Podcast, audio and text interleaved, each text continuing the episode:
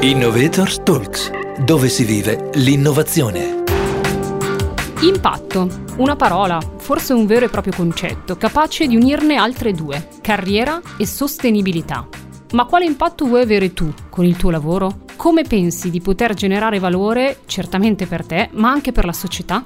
Abbiamo voluto guardare la questione da questo punto di osservazione, realizzando in collaborazione con Davines, gruppo italiano che opera nel settore della cosmetica professionale, i sei episodi che compongono la miniserie Mestieri della sostenibilità. Io sono Laura Puglisi, responsabile del Career Development Center alla Polimi Graduate School of Management, la business school del Politecnico di Milano. Con me in questa puntata c'è Francesca Rizzi, CEO e co-founder in Jointly. Ciao Francesca, benvenuta. Grazie per l'invito Laura rappresenta un'azienda che porta nelle organizzazioni una componente reale di impatto sociale. Parto proprio dalle tue parole, Francesca, e dalla determinazione con cui rendi chiaro e preciso l'approccio al tuo mestiere della sostenibilità. Eh, ti chiedo di raccontarci di più del tuo ruolo di imprenditrice oggi e delle best practice di Jointly. Sì, eh, allora Jointly è una società che abbiamo fondato nel 2014 come società innovativa, startup innovativa di impatto sociale. Questo per dire che si parlava di impatto sociale prima prima ancora di, di, di sostenibilità, no? che è ovviamente uno dei, degli hot topics del momento. E perché l'abbiamo costituita in questo modo? Perché il nostro intento era quello di portare all'interno delle organizzazioni dei modelli, delle strategie dei, e delle, delle, degli interventi anche pratici per migliorare il benessere delle persone all'interno delle organizzazioni. Noi siamo oggi società leader sul mercato nell'offerta di servizi integrati per il benessere delle persone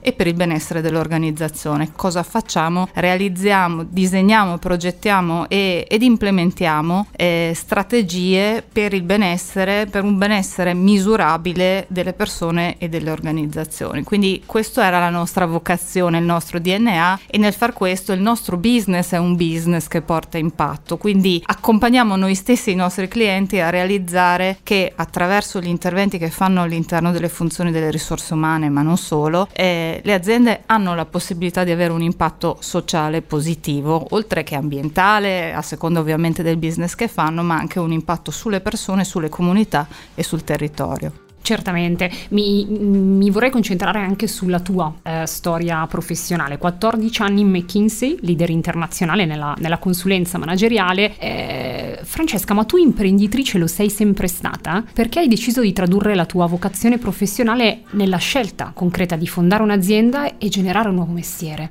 Allora, diciamo che io ho sempre avuto grande invidia per quei miei compagni di scuola che sapevano già dalle elementari cosa avrebbero fatto da grande, non era il mio caso, diciamo che io ci sono diventata imprenditrice per caso. Allora, il mio percorso professionale secondo me è, nasce dalla fusione o comunque dalla, dal bilanciamento di due elementi, la concretezza e la passione. La concretezza perché nella vita ho dovuto fare delle scelte di studio e anche poi di, di, di, di lavoro dettate anche dai esigenze molto pratiche, no? di trovare un lavoro, trovarlo in fretta, mettermi sul mercato e via dicendo, essere autonomo da un punto di vista economico, per cui la scelta di studiare economia, di entrare in una società di consulenza. Però le mie passioni le ho sempre un po' coltivate e portate con me. Io avevo, avrei voluto studiare sociologia, ho sempre avuto interesse per leggere, analizzare poi i, i, i macro temi, i macro cambiamenti all'interno della società. Eh, quando sono entrata in consulenza ho scelto di entrare nell'ufficio studi, poi ho fatto anche anche la consulenza vera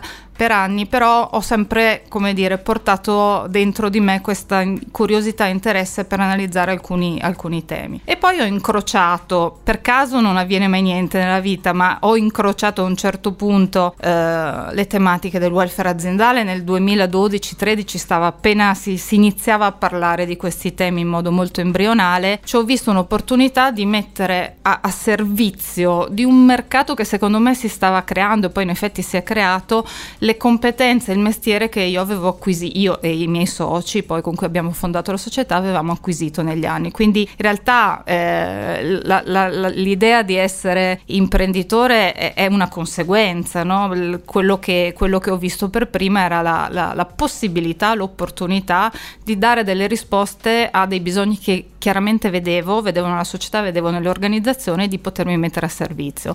E quindi è quello anche il modello di impresa in cui credo, no? dove la parte economica, la parte di profitto è la conseguenza poi del fatto di fare un lavoro che serve, fatto bene, quindi che ti venga poi ri- riconosciuto. Quindi questa è un po' la mia, la mia storia. Grazie per averla condivisa, anche io personalmente non credo al caso e alla fortuna e quindi complimenti. Francesca, mi hai detto che le strategie di corporate well-being che, che stanno avanzando nelle organizzazioni hanno portato alla nascita di nuovi mestieri in azienda. Tu quali hai osservato e quali sono le tue riflessioni circa lo sviluppo futuro di queste professioni? Allora, io penso che ci sia una grande opportunità, eh, soprattutto per i giovani che entrano nel mercato del lavoro. Quando, mh, mm, come dicevo prima, ho iniziato, forse le, le, aziende che si occupavano di welfare, in senso vero, in Italia nel 2013 si contavano sulle dita di due mani e, e di conseguenza le figure dei welfare manager o dei responsabili people caring erano in Italia una decina eh, veramente in tutto.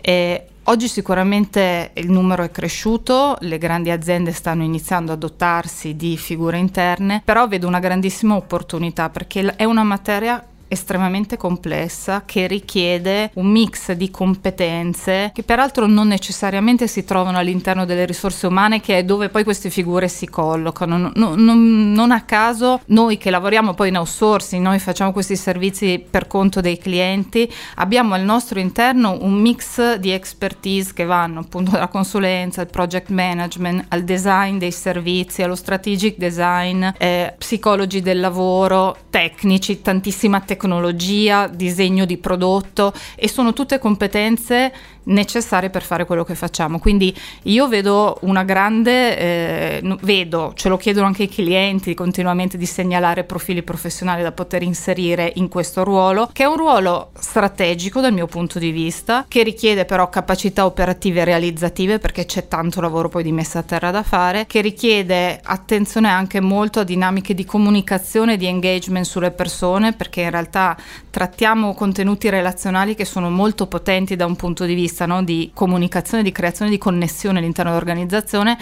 Quindi anche per eh, persone che hanno fatto degli studi professionali eh, ingegneristici piuttosto che di design, piuttosto che diversificati, noi spesso abbiamo clienti di, con, con questi, questi, background, io ci vedo grande, un grande potenziale e c'è veramente tanta, tanta richiesta. Mi permetti di aggiungere alle skills che hai citato anche una sana componente di imprenditorialità, che è un po' un'altra parola chiave che nel dialogo con te oggi emerge, no? Quindi ti domandavo se tu fossi un po' sempre stata imprenditrice, perché poi imprenditore volendolo puoi essere anche all'interno di un'organizzazione, no? No, è sicuramente vero, perché è un mestiere che non ti insegna nessuno, non te lo insegnano all'università, sui libri di scuola, non c'è un modo codificato per farlo e quindi eh, è un mestiere che richiede i nostri clienti clienti molta eh, anche eh, attitudine al rischio, a mettersi in gioco, a sperimentare, a prendere dei rischi programmati, a, co- a, a essere curiosi, imparare dagli altri, creare connessioni, capire che cosa funziona da un altro potrebbe funzionare da me e quindi si richiede molta imprenditività che è un termine che io uso Corretto. molto per, per i nostri colleghi all'interno di Jointly ma credo che sia molto, molto appropriato.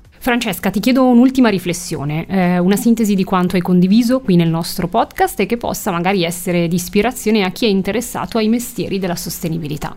Dunque, allora mi, mi verrebbe da dire, da, da suggerire due, due, cose. La prima è mm, sempre di sognare in grande, di avere, mm, questo vale per tutti, ma in particolare per, per, i giovani, di avere chiare appunto i propri sogni, le proprie passioni, che sono un po' come una stella polare, no? che poi nella vita puoi prendere percorsi diversi di studio, di lavoro, si possono aprire o non aprire a volte delle opportunità, ma avere un po' la stella polare di riferimento è qualcosa che ti aiuta poi a costruirti il tuo, il tuo percorso. Quindi va coltivato, ecco, non è qualcosa che succede per caso. E il secondo è che la sostenibilità, io credo, o mi auspico sempre di più diventerà un tema trasversale all'interno delle organizzazioni, quindi indipendentemente dal mestiere che uno poi si troverà a fare all'interno di un'azienda, di un'organizzazione più o meno grande, ehm, credo che sia qualcosa che deve entrare nel DNA di tutti noi e non solo essere appannaggio del responsabile della sostenibilità, che laddove c'è deve assumere un ruolo sempre più strategico, ma quindi credo che chi è interessato a questi temi debba acquisire una consapevolezza forse una dimestichezza della materia che poi può portare in tutte le professioni che andrà a fare, da responsabile tecnico piuttosto che commerciale, piuttosto che nelle risorse umane e via dicendo. Quindi eh, insomma spero diventi una, una, skill o comunque un elemento del nostro bagaglio professionale cult- e,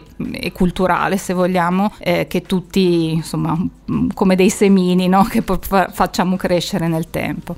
Grazie davvero Francesca per essere stata nostra ospite. Grazie a voi per l'invito.